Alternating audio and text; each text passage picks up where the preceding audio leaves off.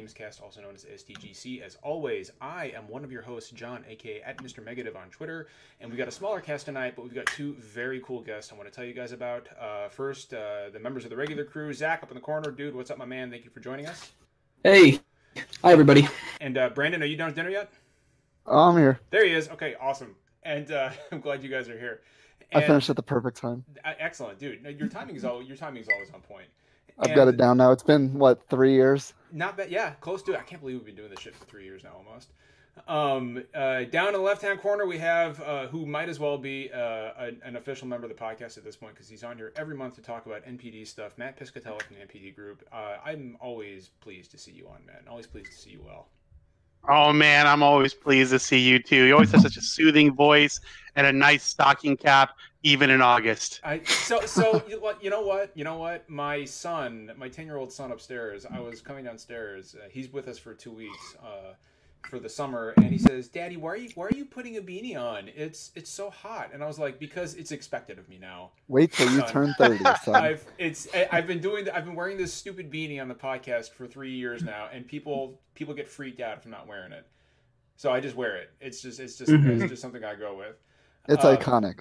it, it, you know what? Yeah it is iconic man. It is absolutely iconic. And uh Matt's going to talk about the NPD stuff, and we also have an incredibly cool guest with us, uh, Kevin VanOrd, formerly of GameSpot, and now uh, Kevin, what are you doing now? You know, I don't want to steal your thunder. What are you What are you up to?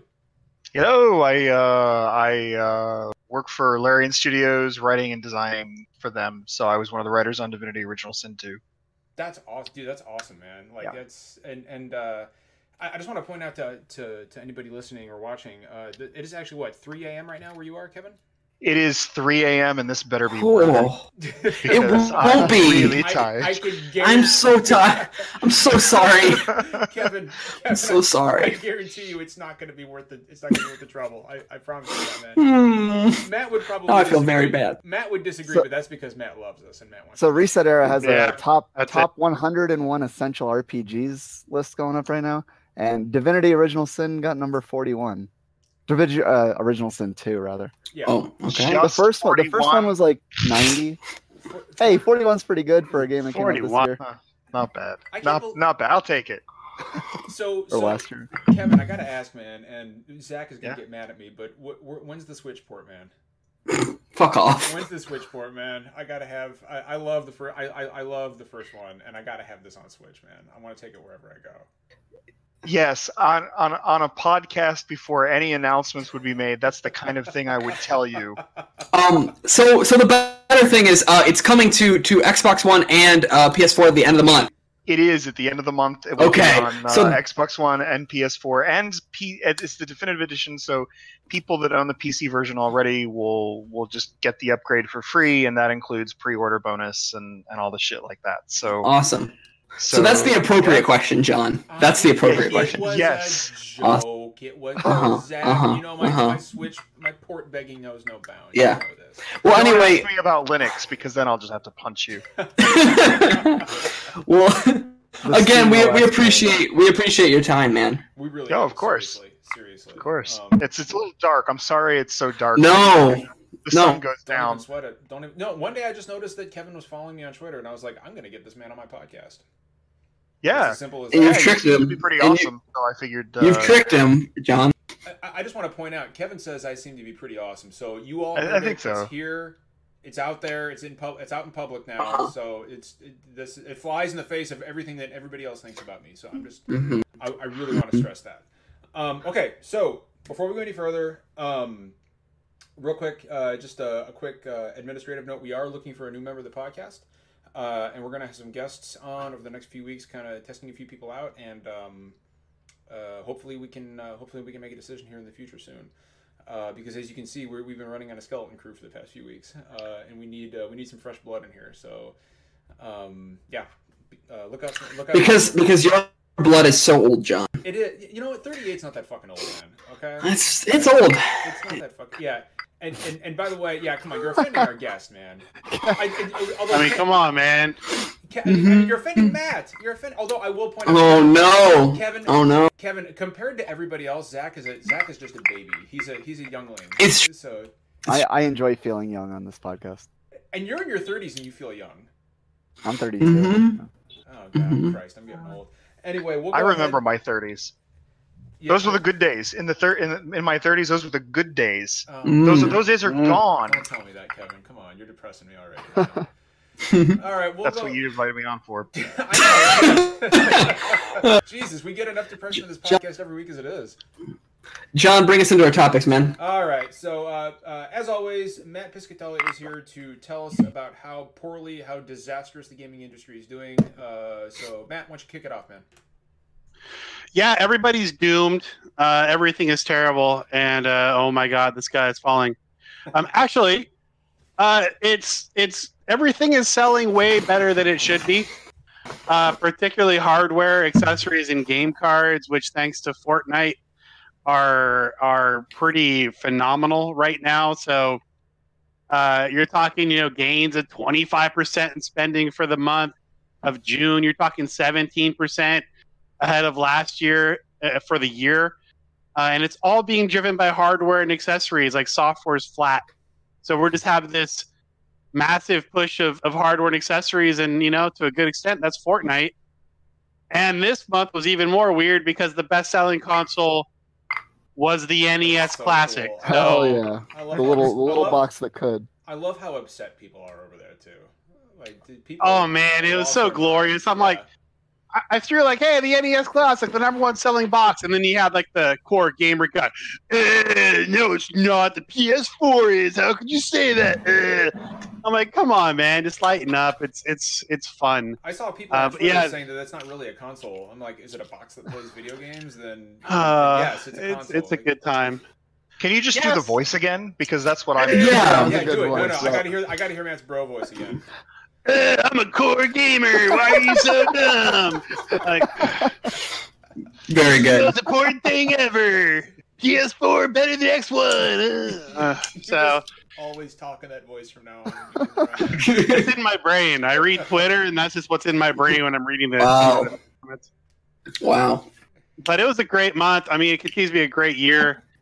Uh, I don't know. You look everywhere, and you see really cool stuff like Mario Tennis Aces the best-selling launch for a tennis game ever. We don't even track digital on Nintendo. The number one selling game is Mario Tennis Aces. Uh, what is what is going on in the world? God of War is setting a an unbelievable sales pace. Yeah, it's it's almost beyond outlier at this point to kind of just ridiculous uh, how well that game is selling and continues to sell. And then you have games like Grand Theft Auto 5, which uh, has been on the top 20 list all but one month of its existence since it launched in September of 13. That's fucking insane, dude. Uh-huh. Yeah, so I mean, everywhere you look, things are, are pretty darn good from a sales perspective. And hey, that's cool. So, since you're on every month, I feel like I can ask you this. Um, could you make a prediction? Do you think that we will still see um, and, and, I've said I've seen you say it on Twitter. Um, you know, Red Dead and and and Call of Duty will dominate sales uh, uh, for the year. Do you think that we'll see free to play games like Fortnite hurt fall games this year, or do you think it won't be a big difference? Well, I mean, Fortnite sure hasn't hurt God of War. I think the overall slate this year has been a little bit uh, light. So we actually have uh, PS4, X1 both have uh, far fewer games in the first half this year than they had a year ago. Yeah luckily, God of War and, and GTA has incredible legs. And then you have a game like Far Cry, which has done very well. Uh, but we need more games, really. So I think it's more of a like software is flat, but I think it's more because we have just fewer releases this year than we had a year ago. Um, I don't know if Fortnite's taken anything away. In fact, uh, from the data, the data suggests to me that Fortnite's bringing in new players to the space that uh, you know, we're playing mobile or just weren't playing games before because we're seeing a huge uptick in hardware and a huge uptick, particularly in headsets.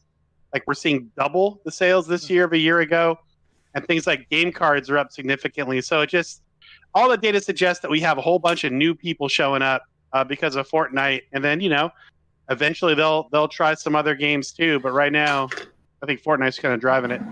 Wow. All right. But but but Matt, what is the year over year growth or, or decrease in sales for uh, Just Dance on the Wii? Oh man, uh, I just pulled that up. Um, the Wii's number one game, or the it was Just Dance 17, which I was was number one on the Wii last month, and I'm like, wow, man, up on that I forgot. Oh my god! Yeah, It's I forgot the, about that. It's like the Grand Theft Auto of franchises, man. Yeah, really. That's fucking outstanding. Yeah, but you have, yeah, and After you have the like, bombs go off, there will be cockroaches and Just Dance games. just, yeah, it's, it's just going to be copies of Just Dance and and and single celled organisms, man. That's yeah, and you have so everything's everything's going pretty darn well. PS4 X1 up huge year on year, like it's like significantly up year on year, and then you have the Switch, which is uh, on a great pace. Um, although it's fallen a little bit behind last year's pace, it's still on a good run, and, and it really hasn't had like a uh, the Pokemon's or the Smashes come out yet. So all, Are you- good. Are you sticking? Do you do you think that they'll hit that 20 million number that, that they said? gonna, that was going to be my question. Yeah. So, I mean, I've taken my number for the year in the US down to about 5.9. I had it at 6.2. You run that extrapolation out for a worldwide basis, and that's ballpark 1920. So, yeah, I think they'll get there. Um, and the 20 is a ship target, so Yeah. I think I think they'll figure out a way to get there. But who knows? Like uh, Okay. Pokemon and Smash, uh, the expectations are high, but you never know uh, when one might overperform or, or slightly underperform, and then everything goes to heck. But you know, those games are launching so late in this year. We're not going to know for another what three, four months. Yeah. Right. Right. I just want to give a Um, quick, quick, quick shout out to our boy, buddy uh, and congratulations to uh, Anthony John Agnello in chat, a good friend of the podcast who uh, is now working for the AV Club. So Anthony, congratulations, Oh, man. word. Yeah, that's awesome, dude.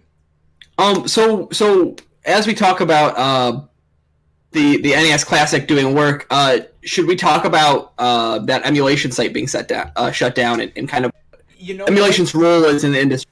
You know what? I would actually love to get Kevin's uh, take on this as well because Kevin actually works for a developer, um, and uh, so uh, you know, y- y- Zach, go go go ahead, go ahead and go, I want you to lead the discussion, but I'm just I just want to make the point that I, w- I would like Kevin to to cut on this as well because I think Yeah. No. No. no. I mean, I, I mean I'm the sorry, the, you the popular. shut up now.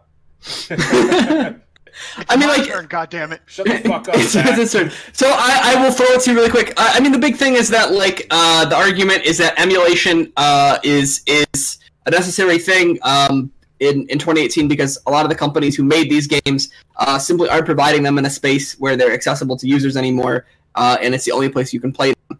Um, obviously, there are examples like the NES Classic that are, are filling that gap, but um, for other platforms and other games, uh, some see it as an essential part of the industry.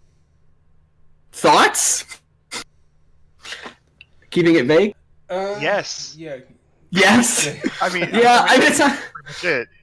Yeah. Um, I mean, I, I mean, certainly. I mean, obviously, I'm. I, I, I don't want people to go out there and start uh, and start pirating new games or Downloading anything. ROMs, yeah. Uh, but uh, on the other hand, you know, with- there, there are very few choices if you want to play legacy games. Um, and even if you even if you have something like the Virtual Console and, and these these little teeny consoles that come out, whether it's from whether it's the NES Classic or whether it's some Atari joystick with games built into it or whatever, you can't sit around and wait for those things to come out and hope that the thing that you want to play is on it or even hope that the thing exists in the first place. Um, you know, mo- most of these developers are never gonna would never see a single cent um, as it is, even if it were some kind of legitimate sale. If you were to come, you know, walk into GameStop and see some some game that you never thought you'd be able to see there, that developer is probably not going to see a cent of that, you know, that ten year old game Yeah. or whatever. So, you know, I, I, you know, I don't, I don't have anything really more interesting that to share because I don't think that you're going to talk to many developers who feel much differently from most of the people on the street when, at least when it comes to old games that simply can't be played in, in, in a legitimate way anymore. Well, and, and that's the thing, Kevin. Like it's it's sad for me. Um, most a lot of my favorite games are back from the Super Nintendo. Like I'm a, I'm a child of the Super Nintendo era, and one of my favorite RPGs. This is just one example. One of my favorite games from that system, not just RPGs, uh, but games in general, is Secret of Evermore. I love Secret of Evermore. I love everything about that game. Um, there's no other way for me to play it. Uh, short of going to find a Super Nintendo and then find I, have got to buy a CR tele, or CRT television. I mean, I I have a working Super Nintendo and that cartridge, and that's not the way I would play it if I felt like playing it right now. Yeah, like I would just I would download the I have the cartridge, but I would download an emulator because it's more convenient. But now I just hate you for having the cartridge and I don't. So, I have, I have a lot of good Super Nintendo cards actually. You do actually, um, but so like I, am kind of in the same boat as Kevin. Like I don't, I'm not going to sit out. I'm not going to sit there and say go pirate a shitload of games. But at the same time, there needs to there needs to be some kind of form of conservation, um, because a lot of these games, like there are so many great games out there that I would love my son to play. Um, he wasn't around when they were here. Games that because he loves video games, he's starting to really grow into them, and I would love to show him where all of it came from, where all of it started. But short of the few games on on Virtual Console and the 3DS and the Super Nintendo Classic, I, I can't. Um, I've got to download an emulator and then I've got to download the ROMs to show them this stuff. Um, and, and, Kevin makes a good point. You know, like it's, you know, it, nobody here is advocating for piracy, but at the same time, like you know, the developers of Dragon Force, for example, for you know the Sega Saturn, they're not they're not they don't they're not going to see any money from. from I mean, if you if you've done everything you can to try to get the game through like the most legal means possible, then and you can't, then like what are you gonna do? And it, you can you, can, you can be that guy who just says like, "Oh, I'm the most moral person in the world, and I'm not even going to play this pirate this game. I can't buy legally." But it it kind of reminds me of um, back a year ago when Microsoft uh, was advocating, or not advocating, but they announced they're going to bring original Xbox titles to to Xbox One. Mm-hmm one of the things they said was it's going to be a smaller library because a lot of the contracts and paperwork around these titles, like straight up, doesn't exist anymore because it was before things were digital uh, digitized, and so like actual physical paperwork was lost 20 years ago. Um, and it, it's the same thing that, that Kevin was saying. Where there's no paper trail to get money to the people who made it. Yeah. Um, and is is the answer to let it get lost to ether because you don't want someone to get a free download. Um, people don't even know who owns what half the time. Right. Yeah. which like, is right. which is always yeah, crazy to me. Yeah. Um, and and then and then you've got another issue to me, which is so so. Number one, of course, we all know basically the companies have been piss poor about uh, about uh, having any kind of legacy system for their for their old games. You know, they haven't they haven't uh, retained that stuff. We can't we can't trust them to basically bring them back to us in, in any reasonable fashion. And when they do, um, then then you really end up getting a lot of a lot of stuff like what Square does, which is just like really half-assed ports that come out. Oh, God, yeah, uh, crappy Chrono Trigger for twenty bucks or whatever. Yeah, and or you know, and I, I remember when that first came out on mobile, how excited I was for the idea of playing Chrono Trigger on a phone. Yep. Um, you know, hey, we got Chrono Trigger now um, and and that was just a disaster. The sprites um, were hideous. Oh, the sprites were hideous. Yeah. You had a whole download thing where you downloaded the game from the store and then you started it up, but you still had to be connected to the to the internet to be able to download the rest and to actually play the game. Like, what's this always on shit yeah, for I, Chrono Trigger it, on a phone. I mean, I, I, saw somebody on Twitter yesterday. I saw somebody on Twitter say that at the peak of the Nintendo Virtual Console, they only had ten percent of the Super Nintendo's full library. So at, at, its peak, and most of those games aren't available to download anymore at all. So like that's just at the peak. It was ten percent. So and then the the really old stuff. I mean, like I mean, I'm old. All right, yeah, like you're you're all complaining before about being old, but I'm legit old, and and so everybody's like talking. Oh, I remember when I was in the street cave, the arcades playing Street Fighter, and I'm like, dude, I was in arcades. With, I was pre-arcade. All right, so you know, like I would go to the departments. The only place I could go was a department store that had Space Invaders before arcades even opened, nice. and but there, there's a whole stretch of games um, that I absolutely love, and and the, the a lot of these are, are interesting because then they use things like like legacy hardware that we don't really use, like trackballs and things like that, um, which makes it even harder to come by playing a lot of that stuff. Like like there's this game called Crystal Castles where you play as Bentley the Bear and collect. Like it's one of my favorite games from that era. Yeah, um, awesome. but you, you can't play that game with a joystick you can't play centipede or millipede with, in, in any kind of way with a joystick. Yeah. But uh, so so you've got a, like a whole combination of factors here um, that that just really make playing old games a chore. But I I will like. I, I don't think it's really a big deal if somebody has like a copy of MAME and downloads, you know, all those '80s arcade games. I, I I, and seeing stuff like seeing sh- sites shut down entirely um, really really sucks because it's, that's it's really bitter. the only way you get to play those anymore. When it's bittersweet, right, Kevin? You know, like I mean, you know, I, I mean, I I'm not going to sit here and tell you that I've never downloaded a ROM. I have.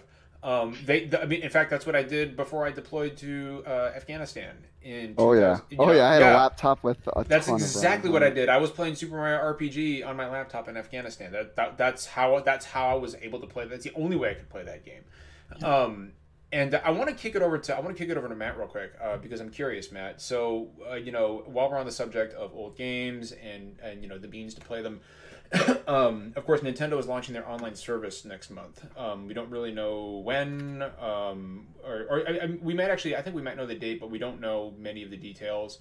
Um, I, they there's going to be some classic games available with, uh, on, you know, some form of limited online play, but you know, the virtual console was extremely popular and there were a lot of games on there that were just uh, very strange omissions to me um, both on the Wii U and on the 3DS. And since it doesn't look like this is going to be the virtual console as we know it, Matt, I'm curious, as somebody who sees this stuff on a, on a, on a very regular basis, um, do you think Nintendo is aware, is acutely aware of the demand for older games? I mean, I mean, they have to be with the sales of all these mini consoles and why are they not it, it seems like a no-brainer to me it seems like a it seems like a gold mine that they absolutely refuse to tap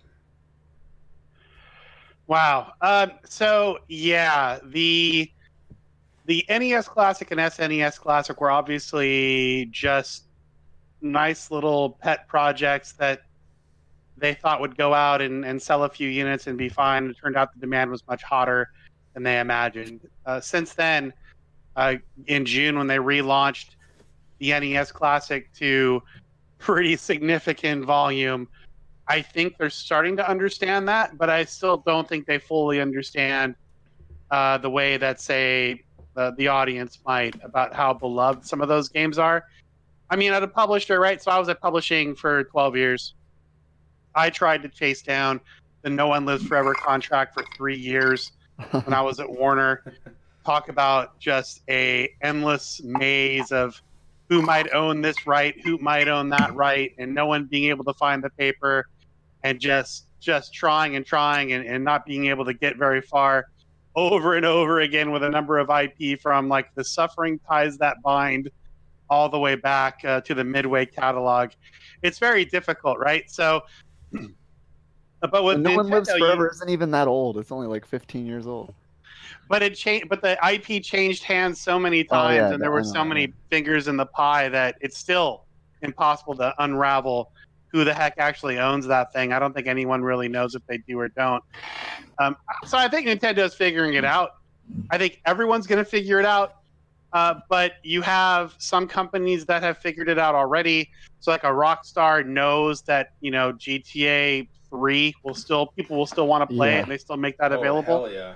A lot of other companies, you know, um, putting out these older games or working on an older port or bringing some of these older games to market takes resources. And when they have a new game coming up that's going to be 90% of their volume versus a you know a nice older game port project that might contribute 5%, eh, they're going to put resources towards that that newer game. And so and hopefully that changes over time, but it's just part of the mess of trying to get attention on on conserving these older games because from the publisher perspective, they're trying to make the number and while a lot of people love these games and they do sell, you're selling a bunch of five dollar games instead of a bunch of sixty dollar games yeah, plus DLC point. and MTX. The math makes it very difficult. Sure.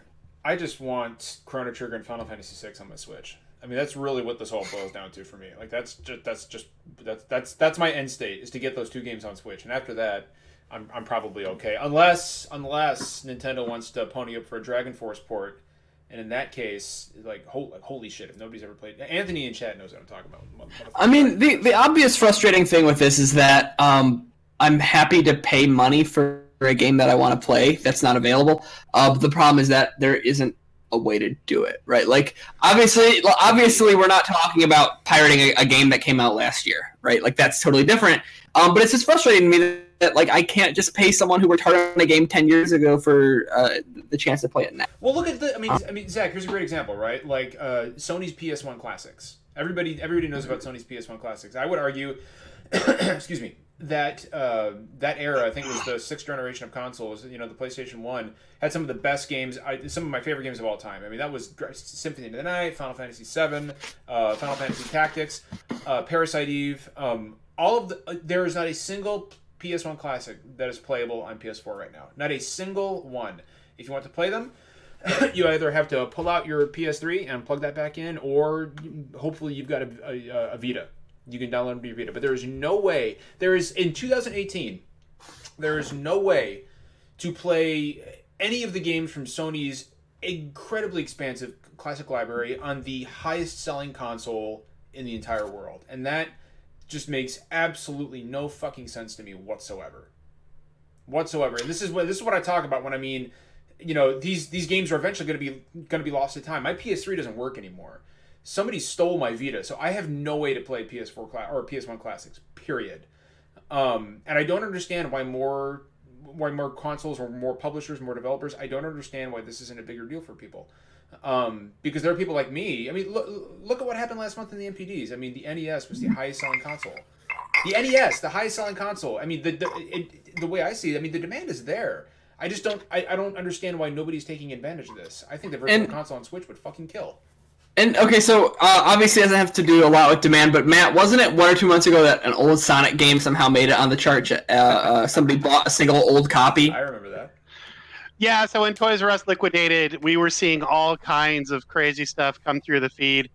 Uh, that's kind of that's that's leveled out now that TRU is pretty much done. But apparently, there was a bunch of old games that have been sitting back at TRU for about 20 years and they brought them all out and sold a bunch. Now we're seeing like hundreds of copies of N64 games selling in a month, where usually we see two or three. That's incredible. So uh, it was kind of it was kind of wild to watch. That's really uh, cool. The toys. It's very sure. sad to watch the Toys R Us liquidation and situation yeah, happen, but interesting from a man that that was actually hiding under a shelf for 20 years wasn't yeah, it people sitting there and yeah that's yeah it's it's you know it's it's obviously really a shame that toys r us went under not just because of the nostalgia factor, but just because you know a lot of people lost their jobs, and nobody ever likes to see that. But seeing what's been stuck under those shelves for the past thirty years is still pretty incredible in a way. Um, sure. I want to. Uh, I want to real quick. I, have got a question for Kevin actually. Um, kind of segueing away from the uh, the NPD stuff. Uh, thank you, Matt. By the way, as always, Matt. Uh, man, it's always very much appreciated when you come in here to talk about sales. Um, I, I want to kind of talk a little bit about uh, Dead Cells. Um, uh, Dead Cells, of course, launched. Uh, you know, the full game launched this week on Switch, PS4, Xbox One, and PC. And I've played quite a bit of it. Um, I, in fact, that's all I've played since it released. I, I'm fucking in love with this game. I absolutely love this game. Brandon, you've played. Uh, you're you're a big fan too, uh, if if, uh, if I remember correctly, Brandon. Of which game? Uh, Dead Cells. Big time. Yeah, Dead Cells is fucking it is, great. It is it is good stuff. Kevin, have you played I, like it, it, gives me like a Rogue Legacy one more. Yes, it does. Absolutely. Kind of I, I, was up till three a.m. the other night playing Dead Cells. Um, it's just like I mean, like when you die, you're back in it in what 10, 15 seconds. If that, if that. I want to ask Kevin. Perfect. Kevin, have you played Dead Cells yet? Nope, Kevin, we can't hear you. Uh oh. Can you hear me now? There you are. Yes. There you are. Okay. Sorry, I, I lost I lost track of whether my mic was was muted or not. Don't sweat it, man. Yeah. So uh, I it, it, I don't like uh, clearing my throat and uh, grossing everybody out. So, uh, but but yeah, I mean, it was on my game of the year list last year. Uh, oh, Giant Bomb asked me to write a list, and it was uh, so it, last year it was on my list, and and I I haven't played it now that it's it's at 1.0 yet. Um, but I was playing uh, a bunch of it last year, of course, and, and I'm not even really a roguelike person. Um, but the reason this really stuck with me, I mean, I mean, everybody talks about Spelunky, for example. It's like uh, Spelunky feels weird to me. I just don't like Spelunky. It was okay, I know that's yeah. awful to say. I didn't uh, get into it either. But Dead Cells feels good. Like the gameplay itself, like the moment-to-moment gameplay is so good in a way that so many uh, roguelikes are not. Um, plus, it's beautiful. It doesn't waste. It doesn't waste a second of your time at any point. Like, it looks so. No. You're in. You're in there. You're moving. You're killing things. You die. You're back to killing things. It, it's like yeah. somebody took Symphony of the Night and smashed it into Diablo. To be that, that's what it feels like to me, due to the you know like you know all the loot. Even the, even and... the exploration, the pace of the exploration. Like they have, yeah. you have those timed gates. Oh, like, oh, it's so good. They, yeah, they want you to be flying yeah. through those levels And uh, and you know what's interesting, Kevin, is that um, we were talking about this in our podcast DMs last night. But Brandon picked up the game and he says, "Man, I'm so overpowered. I feel like a god right now." And I was like, "Yeah," and I'm trash at the game. Like I played it for an hour. Like yeah. I, you know, I don't, it, barely even good at the controls yet. But you just feel powerful. And then, but but then then I was like, "Wait till you get to the bridge boss." And then I like, died at the bridge. Yeah, Brandon's like, "Okay, well, I died." and uh, and so so that that game sunders the pride very quickly. But it's and the only reason I got that far is because I got a lucky yellow bow drop from a chest. Oh my! I, I just I, I love the you know Kevin hit the nail on the head. Like I, I love the I love the empowerment that this game gives you. Um, it is very easy to quickly feel incredibly powerful in that game, but it's also incredibly easy to get very cocky. Um, and uh, I just I, I Symphony of the Night is one of my favorite games of all time. I love Symphony of the Night. I probably played through that game twenty fucking times. Um, and Dead Cells is the first, you know, Metroidvania style game, which is one of my favorite genres. The first Metroidvania style game in a very long time to give me that feeling of I, I you know I am drawn in and fascinated by this world and I have to see what's next. I have to see what's around the next corner. And, it's funny too, like the dialogue, like it is, yes. interactions like, and the yeah, it's fun. There's considering that you're just a blob attached to a, a, headless body, like he's got a lot of personality. Yeah, yeah. Um, and, uh, and, and, hey, that's you know, hey, the writing in this game. When he tries I mean, to like when he tries fantastic. to open locked doors that he can't open and stuff, like the animation is good. He just kind of gives that little shrug. He's like, okay, yeah, yeah. you know, I, I can't yeah. get it open. There's nobody in or, there. Or like when you're just walking through the world and you find something that like he doesn't understand what to do with it, he just kind of shrugs. He just like he pokes around at it and then he shrugs. Like, yeah, eh. I mean that's what I do in real life when I'm. We'll, we'll get to this answers. later, right? So so let, so so let me ask this. Um, you know, we're talking about the writing in Dead Cells. Kevin, as somebody who, I mean, you write for a living. That's that's that's your living. First with GameSpot, and now uh, working on actual video games. So when you're playing a game like Dead Cells, um, obviously the game is it's. I've played about maybe 20 hours of it, and you know I don't really know what's going on. I don't really know what the story is. I'm just picking up these lore drops from things I find in the world. Um, but do you feel that do you feel that Dead Cell, like a game like Dead Cells, is something that that, that benefits from an obtuse story, or do you wish there was something more cohesive tying the whole experience together from a narrative standpoint? No, it absolutely benefits. Uh, I mean, a lot of people will will. For, there was a Twitter thread going going around not so long ago, which is like, okay, so game writers, if you had to tell people, like, tell people what five games they should play, um, what what five games writers should play in particular to to learn from, uh, Dark Souls is always the first one on my list. Yeah. Um, and it seems like a weird choice at first because it's not like uh, it gives you quests and lots of dialogue in, in the way that you're used to from, say, a traditional RPG. Mm-hmm. Um, but it it tells a story in a in a way that's very unique very unique because I'm a writer. I say things like very unique, uh, but it tells a story in a way that's unique to video games. Uh, and and that's one of the reasons I think there's a, there's a lot to learn from it. it. There's a lot to learn from it in terms of how you can make lore interesting, and how you can make lore part of the the the the, the basis of the storytelling without it being boring or without it being background. Um, it's it's also it also teaches you that um, writers are not the only storytellers when you're developing your game. Like Artists are storytellers. Like uh, your your programmers are storytellers. Everybody is a storyteller when they're making your game. Um, it's why you need to have artists in your story meetings and why you need to have writers in your art meetings and so on and so forth. This is that that game is the perfect example of of of great storytelling in games to me. And another reason I like it is because there are some games, if you're like me at least, there are some games that you play where you're not even I, I, hate to say it, but Halo is one of those games for me where it's like I don't really know what's going on in terms of the plot and whatever. Like I know a lot of people know and they know everything that's. I was gonna say I, I, can, I, can, already hear Zach going. well, uh, no, it's fine. but, but what I but what I mean is like sometimes all you need is a sense, um, like like you just have it you don't have to know what's going on to have a sense of the attitude to have a sense of what the world is and have a sense of sort of what what's pushing you through and again like dark souls is a great example of that where you don't even necessarily have to know what's going on yeah. to feel like you're experiencing a great story in that moment um, so yeah, getting back to Dead Cells because that's what you were actually asking about. No, no, please, no. We uh, tangents all the time. I, yeah, this is great. I think Dead Cells is one of those types of games where it benefits from like a a, a sparseness of words, um, and that's perfectly fine for a game like that. You don't want to you don't want to mess up the, the pacing you don't want to keep people from feeling like they're moving forward it's all about attitude it's all about what you're seeing on the screen it's all about how you're interacting all of that is storytelling you don't you don't need to have some writer going in there and, and fucking around with things putting words where they don't belong um, or ambient dialogue that that doesn't actually add to the game when you can do it with flags waving or or whatever you're using in the visuals to to communicate.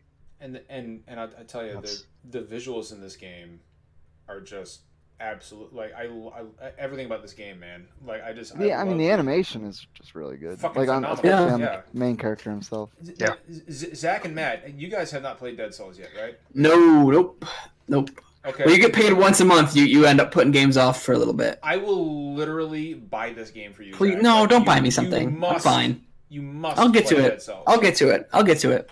And Matt, there's no excuse for you, man. Like you got to play Dead Cells. Man. I buy everything. I, I just I want to play it right now. Yeah, well, yeah, like, you know, like, yeah, it's one of those games where if I'm not thinking it, like if I'm not playing it, I'm thinking about it, and that rarely happens to me. You know, like I, I, I kind of feel I haven't felt that since Rogue Legacy. How how old is Rogue Legacy now? Like five or six years? Five, five or six five years. years. Yeah. yeah. Like it's and, been a while since like just that like, hey, I I enjoy the core loop so much that I just want to play it right now. And I, and I, I you know, I, am with Kevin. Like I'm I'm not the biggest uh rogue like fan. It, it like I I loved Rogue Legacy. I was not I was lukewarm on Spelunky, like the like the the gameplay and that just felt off to me. Um, and I felt like the game, uh, you know, like there's there's two different types of challenge, right? There's there's you know there there's challenge that is an earnest in my opinion, where you know like you know the, you know the game is tough but fair. The game wants you wants you to succeed, and then where I feel like the game is just stacked against you, where like you know the deck is stacked against you, and I feel like Spelunky, uh, I feel like Spelunky does that. Um, but um, and by the way, I love the I love the Dark Souls reference, Kevin. That's one of my favorite series of all time. Uh, so anytime you anytime you can work in a Dark Souls reference on this podcast, I will very much appreciate it. Um, but uh, I wanted to ask Matt real quick, Matt, uh, before we move on to our other uh, Dead Cells topic. Matt, uh, are there do you have any sales projections for Dead Cells? Because this is there was a lot of hype behind this, and a lot of people. There's a lot of word of mouth. Are there even physical copies for it, John? What's that? Are there physical copies for for? There for, will be. There will be in like a week. Yeah. Okay. Okay. Although I imagine this yeah, game's probably gonna be pretty top heavy digitally, right, Matt? Yeah, it'd be very digital heavy, but uh, yeah. what we're seeing is more and more of these kinds of games come to the physical market, which is buoying the physical market in a big extent, where retailers are actually benefiting a lot from these digital games going going physical. And it turns out that a lot of these smaller digital games are are turning basically their uh, they go red to red to black uh, with the physical release in 2018. So the whole like the whole market's kind of flipped, where now a digital game going to retail is really beneficial for both the game and retail. But uh, we'll see how well it does. I mean, games like uh, uh, Rocket League and uh, Stardew yeah. Valley yeah. are doing actually really good numbers physically. It's, it's fun to see. So I, have actually got a question for, for Kevin uh, in regards to, to Dead Cells and, and kind of something that happened this week, and not to not to not to dive too deep into it, but of course, you know, um, the editor in chief for uh, IGN's Nintendo section um, dropped his Dead Cells review uh, earlier this week, and a YouTuber by the name of Boom, Boomstick Gaming. I think he I think he was. Yeah, that's um, correct. Yeah, Boomstick Gaming. Um, Not uh, Broomstick Gaming. Yeah, yeah, yeah. Boomstick Gaming. Um, he uh, he um, brought it to IGN's attention. He, he noticed some similarities. yeah, some similarities, and uh, so I was actually um, I was about to start a concert uh, when this happened, but I happened to take a look at my phone and the similarities were incredibly stark. And uh, you know, IGN jumped on it, and they did an investigation, found that uh, there was really no coincidence there. It's just pretty clear cut case of uh, plagiarism, and they fired the author. I guess my question for Kevin is. Um, I have heard, uh, I've seen a lot of people on social media say, you know, well, this guy on YouTube should be paid because um, it, it, was basically his review, and IGN has probably generated a lot of a lot of ad revenue. And I thought that was an interesting question.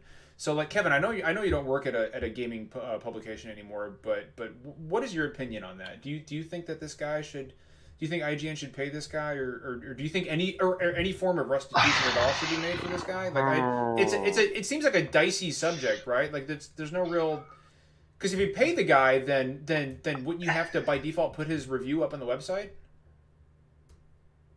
I don't know. can you hear me? Yeah, yeah. We can hear you. We can hear you. We're all in the same spot. We're like, yeah, maybe. Yeah.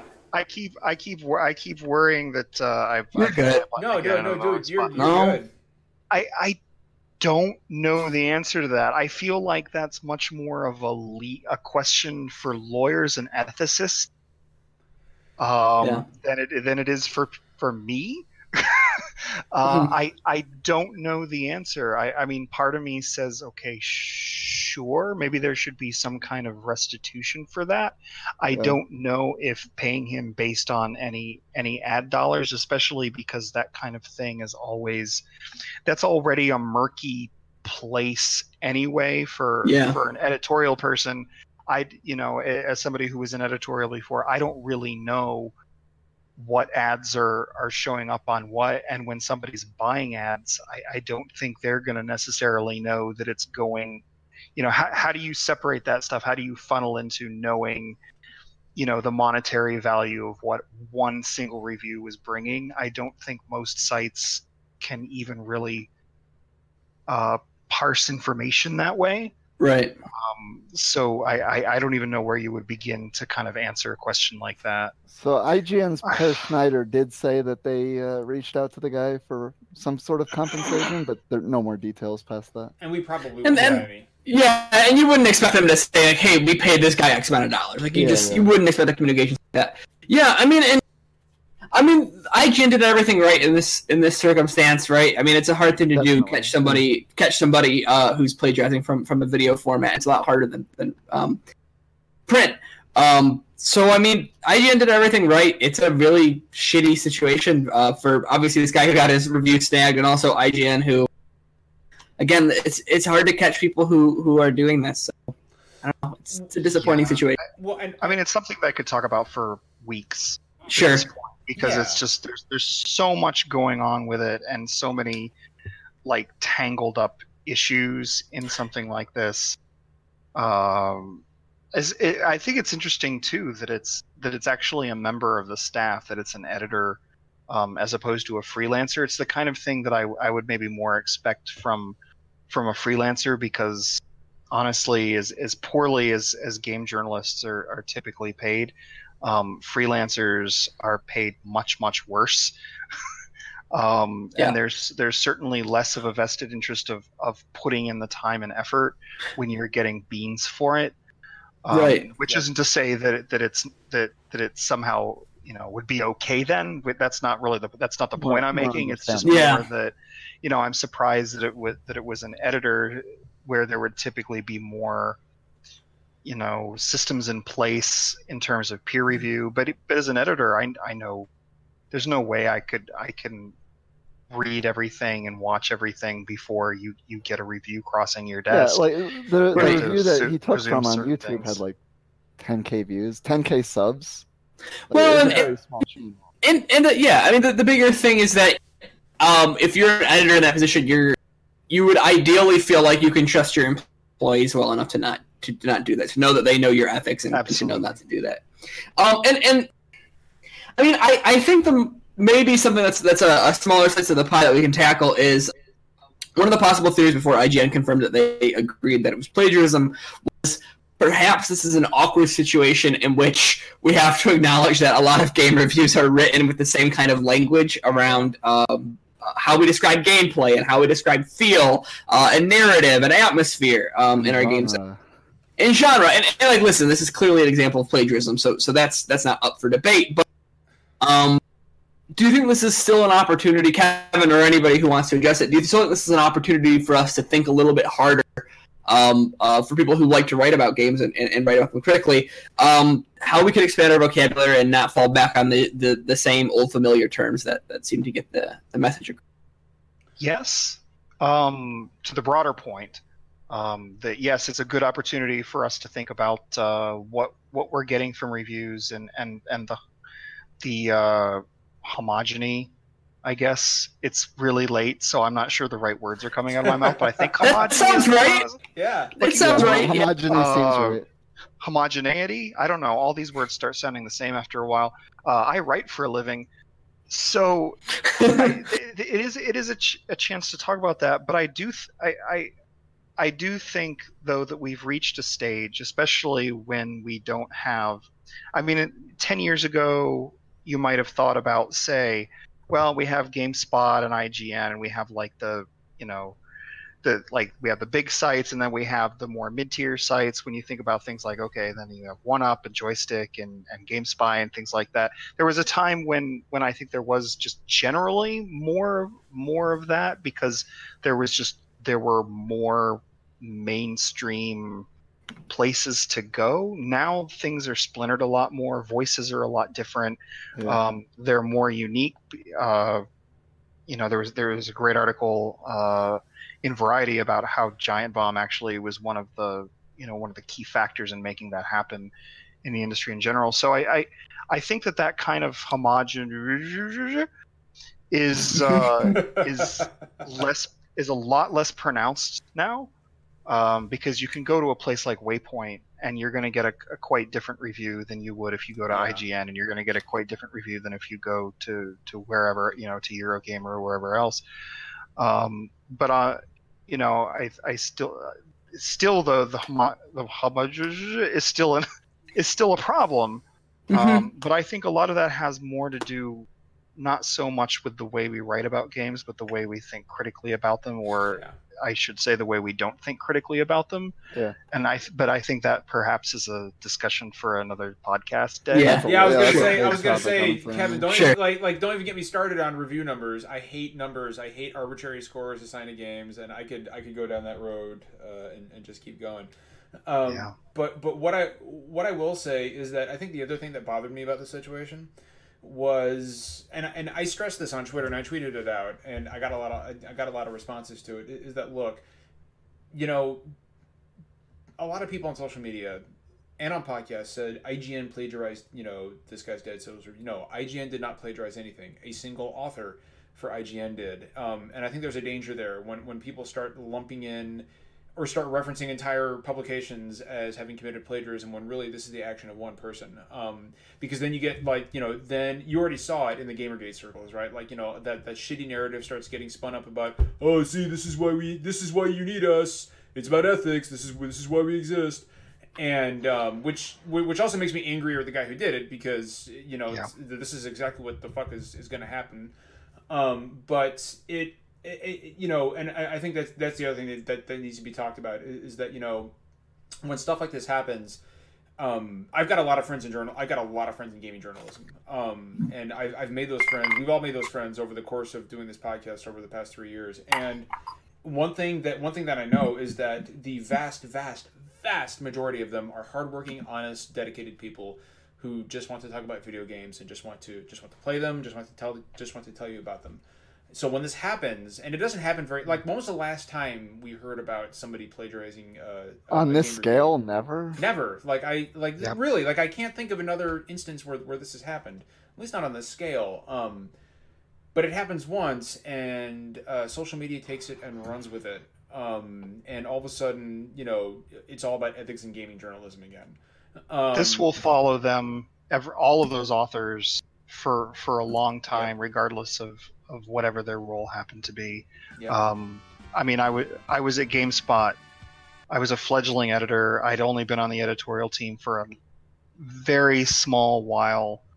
Um, and then 2007 came and Gerstmann Gate happened. Um, and I hadn't even been when I when I was first hired at GameSpot, I wasn't even hired for editorial.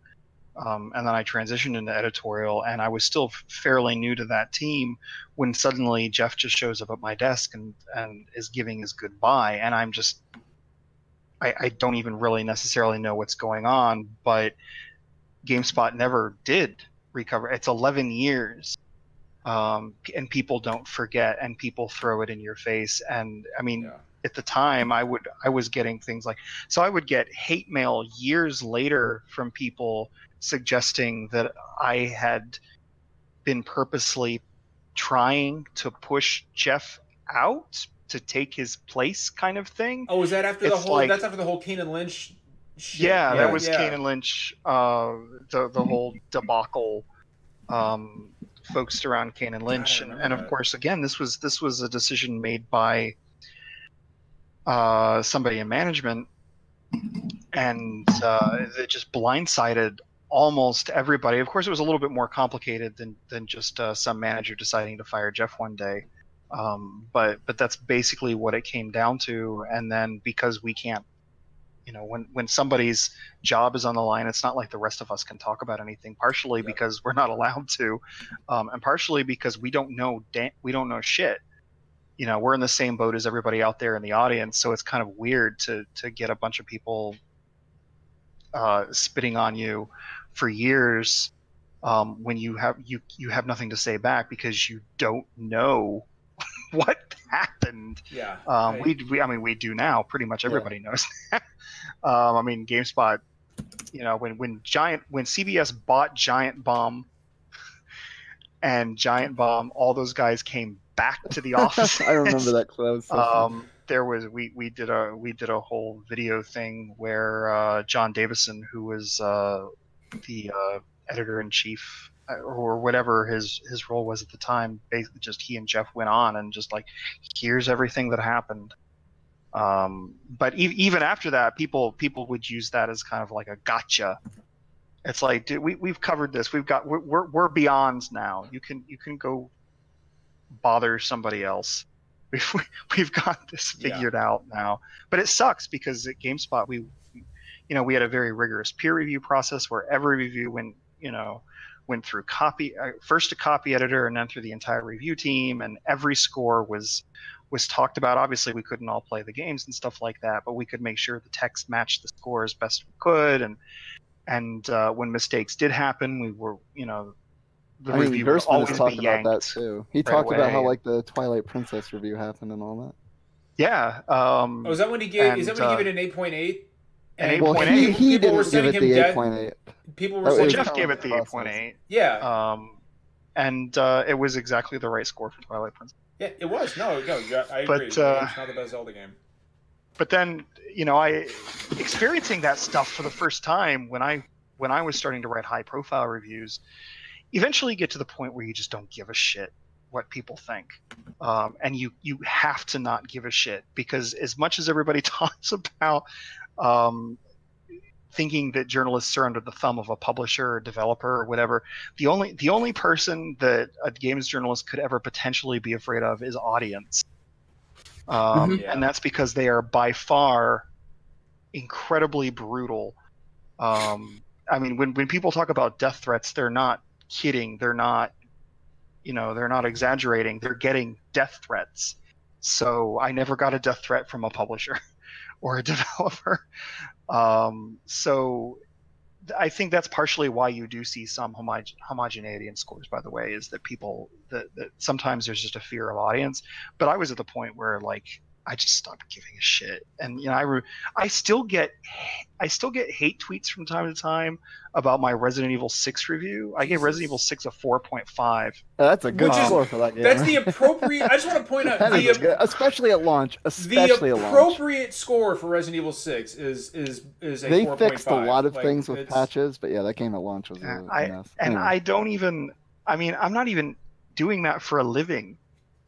Yeah. Let alone that, how much time has six years ago. That that game is six years old. And I still I still occasionally get a hate tweet. There was this this uh, Brazilian dude um, that when that review first came out that had the, that had this whole campaign where he would just create one Twitter account after another after another, and like there's this blogger dude who would basically just sic all his people on me. Um, he probably spent was, more time doing that than playing the game itself. So it's funny because he was also doing the same thing to a lot of other people like Anita Sarkeesian and people like that. And Kotaku ended up doing a story on this dude whose entire life was actually built around making people miserable. God, cool. so but, fucking uh, depressing. Jesus Christ! Like, yeah. how empty do you have to fucking do that? it, like, it, turns out I don't I don't know if you guys knew this. It turns out this industry is full of a lot of toxic people. I, I don't know if you guys knew. It's so weird, right? Like, like I can't believe mm. that. Like, who would have thought that video games would be John, such fucking yeah. Oh Jesus Christ. John, the serious gamers have logged on and they're here to send death threats. So. well, I mean, I, I did notice that we have somebody in the chat named Tim Tebow's ass cheeks. So, I banned him. Did you ban him? Yeah, okay. I banned him. Yeah, yeah, I can't do that. By the way, I, I, just want to point out that Anthony and Chad said that the first death threat he got for a review was for Duke Nukem Forever, and I don't even know how to fucking react to that. like I, there's yeah, yeah, that's right. Oh, There's geez. no such thing as a review that cannot get you a death threat. So, so yeah. A, a great example is a, a, a, friend of mine and a friend of the podcast, Susan Arendt. She she had some guy. Oh, she's great. She had yeah yeah yeah. She's she's a good friend of ours. Um, she uh, she had somebody dogging her on Twitter for two years because of a Forza review. I mean, it's it, you know, it, it, a Forza review she didn't even write. Um, she just happened to be the editor in chief of Games Radar when it happened. Um, so you know, I mean, it's so when people tell me, you know, again, I've we know a lot of game journalists and reviewers, and whenever I hear stories about people getting harassed, it doesn't surprise me one bit. It's disgusting and it's sad, but it, it's the fucking. Unfortunately, it's just the norm now, um, and and that sucks. That fucking. But, and it's not and and and this shit with I with with Filip Miucin is just gonna make it worse. I this Kevin, I think this is gonna follow IGN for a very long time. Um, I hope not. I, I hope, hope, not. I mean, it, it probably will. Well. Yeah, they handle it so well. I mean, you're probably right. I, I hope not because they did everything but I mean, no, they did everything right. But but you know you know the, the you know exactly who I'm. I'm not going to drop yep. names. Oh, of course, exactly of course, what I'm talking about. They're going to they're they're, they're going to hound those people for years over this. What I what I will say, and, and this is coming from a place of somebody who's safely uh, not very involved in the industry. Uh, uh, is that I would like to think that there are enough positive communities around the space in 2018 compared to at the start of Gamer where there are enough places of resistance against that type of bullshit. Um, obviously, everybody's still vulnerable to death threats and, and, and doxing and all that sort of toxic shit. Um, I, I, maybe I'm just dreaming when I say it's um, hopefully a slightly uh, uh, uh, uh less volatile place to be. I hope um, so. Um, well, yeah, that's, that's I mean, why we don't tolerate anything on SGGC, man. We don't. That, that's why we don't tolerate any bullshit here. Um, yeah. But uh, do we have do we have a light do we have a light topic to close yeah, with? So, hopefully. So, so, I, so I, I actually I actually want to talk to I, I want to kind of pick Kevin's brain on something um, because it is I think you know we've had developers on here, but I don't think we've ever had a, anybody who actually writes the script for for games on here. I think this is a first for us. Um, and so I wanted to kind of uh, ask Kevin's opinion uh, and and and and, and the group in general, um, you know, just of course, you guys know how this podcast works. Just just jump in. Um, but um, Kevin, I, I, was I was wondering what made you want to make the transition from writing for writing about games to to just straight up writing games. Like like like what was it that's that that made you think? I, I want to take the next step and I want to create I want to help create the things that, that, that I have been writing about for so many years. Like like what was the impetus for you? Oh God, I, I, I don't know if there there was a eureka moment or anything like that. It's it's more of uh, just sort of something that creeps into you over time. Um, I mean, I know a lot of people that that left games journalism and then go on to do things in games publishing and development, but usually those things tends to be marketing and PR and and uh, roles like that. Um, there weren't a lot of people that I knew who had left and then gone into into development in in the uh, in the creative way we usually think of game development. I mean, I would argue that uh, most people involved in, in bringing a game to life are, are, are all developers in one way or another. But but uh, yeah, I, I, there just came a point. I think part of it was seeing um, my former colleague Greg Kasavin sort of take some of the same path. Uh, when he left GameSpot, he went to uh, EA to work on Command and Conquer and Red Alert. Um, and after some some in between time doing other things, he landed. He was part of Supergiant, you know, creating Supergiant games, and now we get great games like yeah. Bastion and Transistor and Pyre and things like that. And and Greg is one of my favorite people in the world. And uh, I think so. So maybe that was part of it. Certainly, seeing somebody who who made that transition successfully and then went on to make good things, but when when there came a time, and there, there, were lots of reasons why I sort of wanted to both move on to something new after after you're in games journalism for close to ten years. Sometimes you're ready for something new, right? And uh, I I knew that I wanted to stay in games, and I knew that I still wanted it to be creative. and that I wanted to be making things that people could, for lack of a better word, consume. Um, and uh, so I just sort of made the transition. My first my first job was at Trion Worlds after I left GameSpot, um, working first on localization of a of a game you've probably never heard of called Devilian. No, I've um, never heard of that. But then I joined. But then I joined uh, the the team creating Atlas Reactor, um, which is uh, a, a, very. And this isn't tooting my own horn. This is me tooting the the horn of the of the incredible team that made Atlas Reactor, which is basically like if you if you took Dota and XCOM and mashed them up, and everybody should play it is what I'm saying. and and that was that was an incredible experience. Um, and then from but from there, um, my contract expired, and then I had to I had to work on getting a, a, a real job, as it were. And uh, luck- luckily, I, I had some opportunities, and eventually I landed at Larian and uh, took this big step to moving across the world and uh, and doing this which is great. What was the question? It's late. No, no, no, no, no. No, we just wanted. To, I think I think we just wanted to hear the trajectory, and and we kind of and we kind of got it. Um, what is? I guess it's. It, and did you know while you were at, while you were working at um, uh, GameSpot that, that this was kind of the trajectory you wanted to take, or did it slowly evolve, or or, or and maybe you've kind of already touched on that, but no, um, it, it evolved. Um, it, like so, I mean, let's let's look at you know, let's look at younger Kevin in say 2001 or 2002, and there I am out on the internet just reading interview or just reading reviews uh, on GameSpot, thinking, "Wow, this is really rad," and uh, check out this. Uh, you know this Morrowind review and check out this Neverwinter Nights review and check out all these things that are really cool to me. And wouldn't it be neat if someday I could be somebody like that? But you never think in a million years that something like that is ever going to happen to me. Um, but then eventually it did happen, and so so you sort of have. I mean, I'm I'm kind of lucky in that I've I've had a life of some separate dreams. Like, oh, I want to be a professional violinist. It's like, okay, you are now. And it's like, oh, I want to be a professional games writer. It's like, okay, you are now. And so when you have like a dream happen, it's not like in that moment I'm thinking, oh God, now I have to come up with another one. There's just a period of time where you're like, this happened to me and I love doing what I do and then it just kind of happens. I mean, I know a lot of people say, well, game journalists just get into that because they want to because they're not good enough to do the other, you know, to make them or because they want to use that as a yeah. transition. That's not really the case. And it certainly wasn't the case for me. It's like this is what I want to be doing because I think writing about games is rad.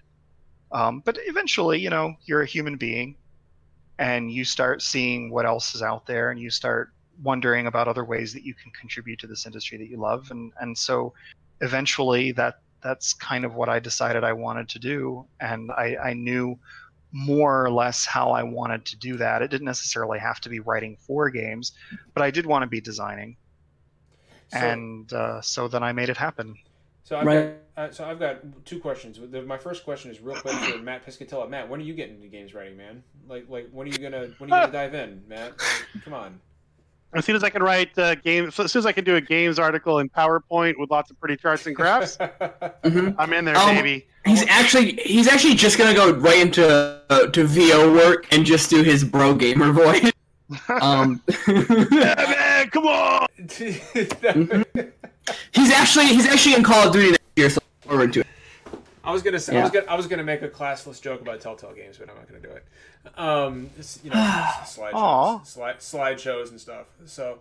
Um, mean, but uh, I see. see I'm not. I'm not. Gonna, I'm not. That's why I'm not going to do it. Meanie. Um, but but I actually I actually I actually do have a a thoughtful question, believe it or not, for for Kevin. Um, do you feel that your work at GameSpot um, do you feel like that prepared you in a way to, to write games? Because I, I imagine they're two very different things, right? Like like playing a game and writing about it and talking about the mechanics of it and its its it, you know its high points and its low points.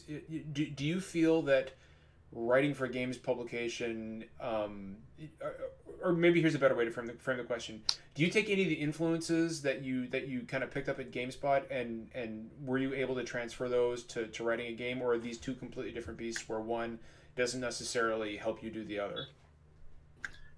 yes and no. Uh, and that's the answer. Okay. uh, yeah, the the the skills uh, translate, um, but not necessarily in the way that you might think. The the writing itself, um, uh, outside of your grasp of actual language and whatnot, obviously the, that's that's a skill that just carries over no matter what kind of sure. writing you're doing. Um, but in terms of in terms of the actual writing work, no, like the specific skills you learn from writing about the game don't necessarily translate into whether or not your the dialogue you write for a game, for example, is going to be good. Um, however, the critical thinking that you that you learn and hone um, over those years is a big part of it because you because whether it, it, people will make fun of this, it's like oh you're just review games, you don't know actually how to make them. But the fact is, when you do think critically about games for a long time, you generally build up an, a, a fairly good idea of what makes something good, and you're able to translate your knowledge of, of, of what's good into making something good yourself.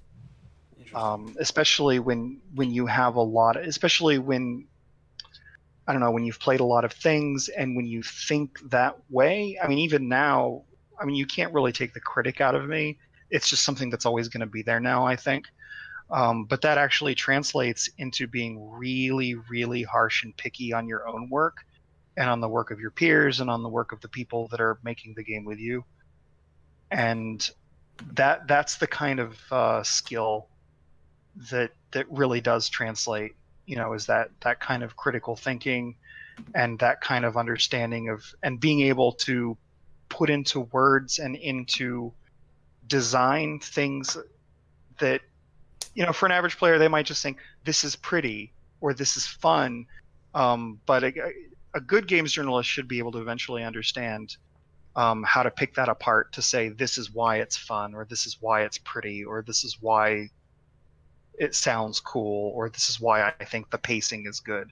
You know all those you know things that are very ephemeral um, a games journalist should be able to turn them into something less ephemeral, um, both in their minds and for the audience they write for. And that's the kind of skill that translates over, not necessarily the I write good skill, but uh, the the sort of the broader skill.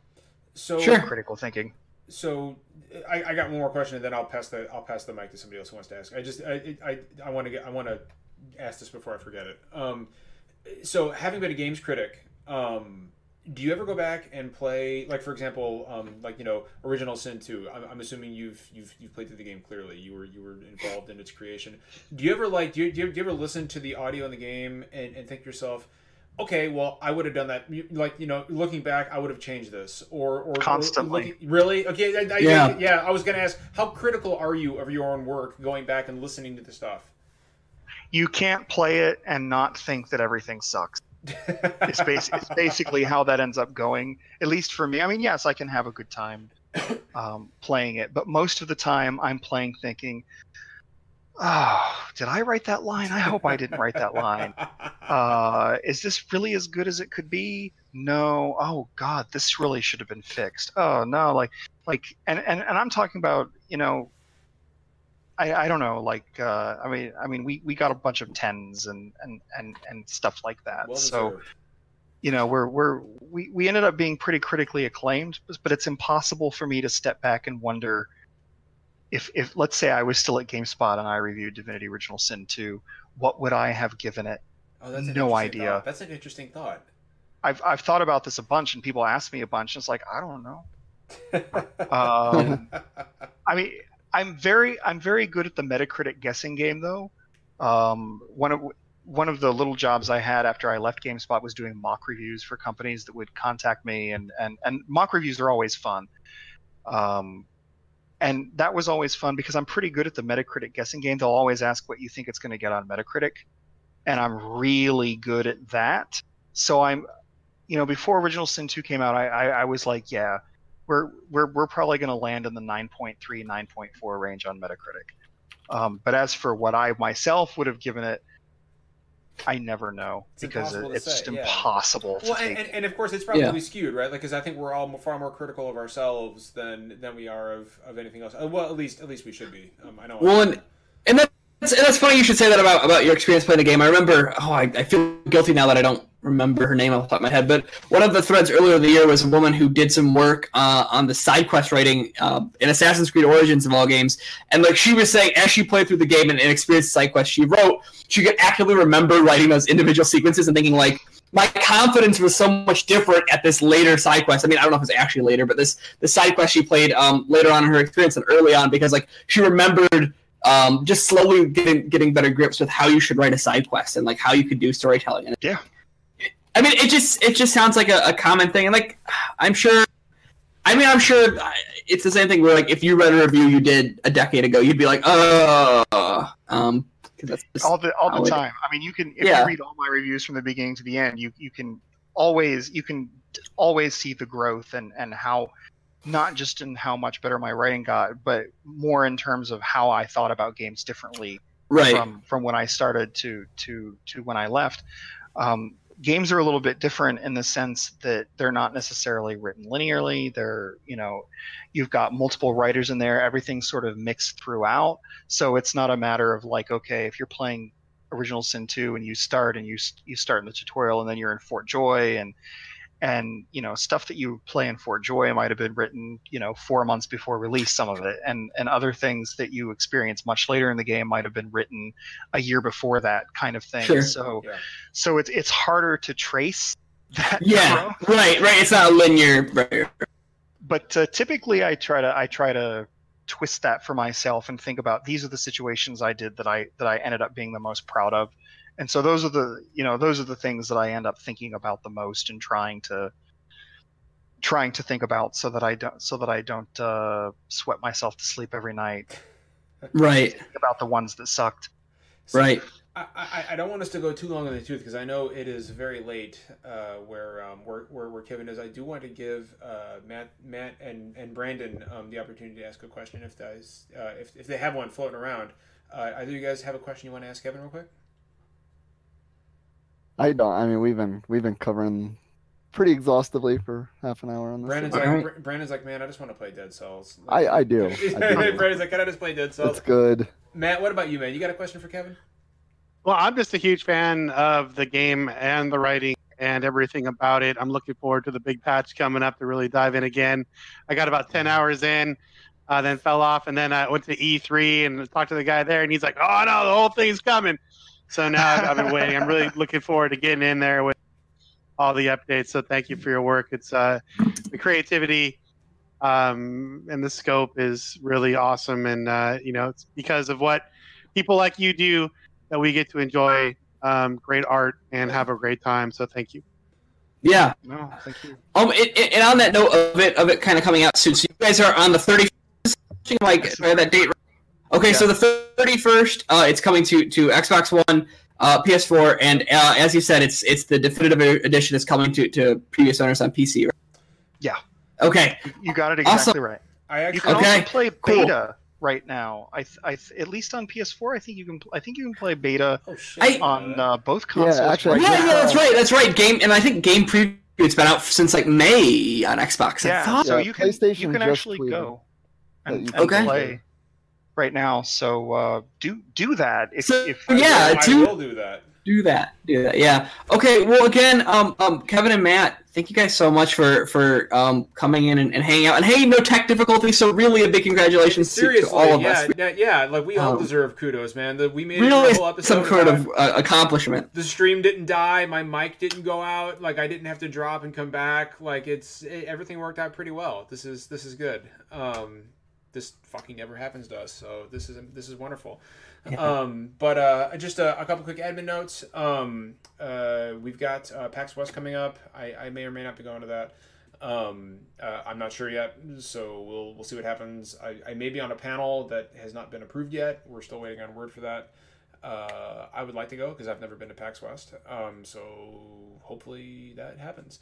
Um, and we got some more fun guests coming up. Again, we've we're gonna have a new member in the podcast here in the next month or two. Um, we're, we're gonna screen some people and and have somebody else on just because so many of the guys have, have been having troubles making it uh, consistently every Thursday, and that's and that's nobody's fault. But but you know, uh, it can't always just be me, Zach, and Brandon. So uh, hopefully we'll we'll have another voice on here soon. Uh, but uh, anyway, um, if nobody has anything else, one more thank you to uh, Kevin VanOrd uh, for for being on. Uh, you know, and it's really late there, and we thank really you. do appreciate Kevin uh, you taking the time. Yeah, that's really early at this point. It's really yeah. early. Yeah, shit. Yeah. Honestly, honestly, just don't even sleep now. Just ride it through, man. Yeah, seriously. Yeah, just yeah, just. I'm yeah. 46 years old. Yeah, that at that age, I don't know. not exactly college anymore. All right, guys. So, uh, so and, and of course, hey, and and Matt, thank you. Yes, John. Well, before you, you forget. What, but, but I, hey, hold on. I wasn't gonna forget dick. Matt.